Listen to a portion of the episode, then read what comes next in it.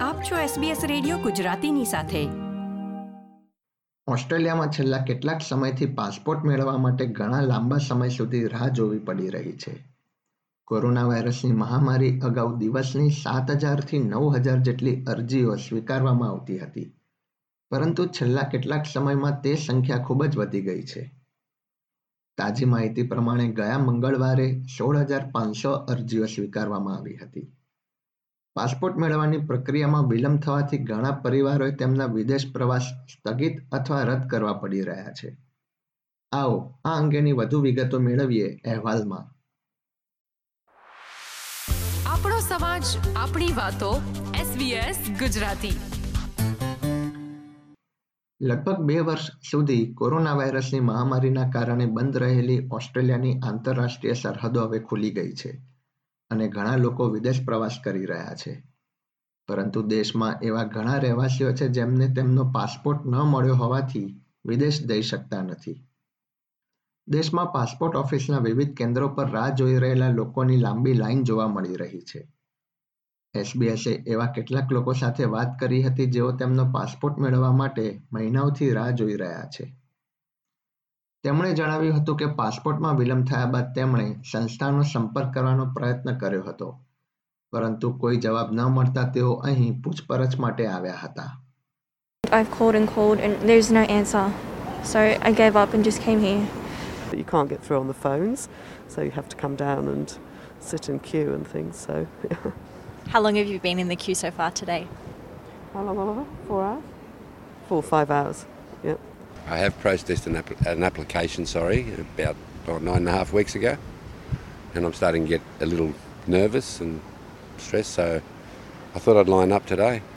શ્રીનિત કુલાનગારેથે તેમના છ વર્ષના દીકરાના પાસપોર્ટ માટે મે મહિનાની શરૂઆતમાં અરજી કરી હતી જૂન મહિનાની પ્રથમ તારીખે તેમના નજીકના સંબંધીનું ભારતમાં અવસાન થયું હતું પરંતુ તે અને તેમની પત્ની તેમને મળી ન શક્યા I was really hoping I could see him one last time and pay the final respects and also support my wife. You know, in this situation, you- a lot of things going on, and, and if I were there, I could help them out. And I'm here, helpless, sitting in a line all day. That's all I can do. શ્રીનિતને અંતે બુધવારે passport મળ્યો હતો અને હવે તેઓ અંતિમ સંસ્કારમાં હાજરી આપી શકશે The the struggle I had to go through in the last few days uh, to to get it, and now you know another struggle to go there and be. But yeah, it it you know finally relieved to get it, so that I can finally travel and be with my family again. Assistant minister for foreign affairs Tim વોટ્સે જણાવ્યું હતું કે પાસપોર્ટની અરજી પર કાર્યમાં વિલંબ તથા passport ઓફિસમાં પણ ઘણા લાંબા સમય સુધી જોવી પડતી રાહ અસ્વીકાર્ય છે તેમણે ઉમેર્યું હતું કે સરકાર department of foreign affairs and trade સાથે મળીને આ સમસ્યાનો હલ આવે તે માટે કાર્ય કરી રહી છે જેમાં અરજી પર કાર્ય કરવા વધુ કર્મચારીઓની નિમણૂક જેવી બાબતોનો સમાવેશ થાય છે. મંત્રી ટીમ વોટ્સે ઉમેર્યું હતું કે આ મુદ્દો અનુમાનિત હતો. અગાઉની સરકારે સરહદો ખુલ્યા બાદ પાસપોર્ટની અરજીની સંખ્યા વધશે તે અંગે કોઈ ચોક્કસ આયોજન ન કરતા આ પરિસ્થિતિ પેદા થઈ છે. બીજી તરફ વિરોધ પક્ષના વિદેશ બાબતોના પ્રવક્તા સાયમન બર્મિંગહામે સિડની રેડિયોને જણાવ્યું હતું કે પાસપોર્ટની અરજી પર કાર્ય કરવા માટે વધુ સ્ત્રોત ફાળવવામાં આવ્યા હતા. કોરોના વાયરસની મહામારી દરમિયાન ઓસ્ટ્રેલિયાની આંતરરાષ્ટ્રીય સરહદો બંધ હતી અને આ સમયગાળા દરમિયાન મોટી સંખ્યામાં ઓસ્ટ્રેલિયાના નાગરિકોના પાસપોર્ટની અવધિ સમાપ્ત થઈ ગઈ હતી.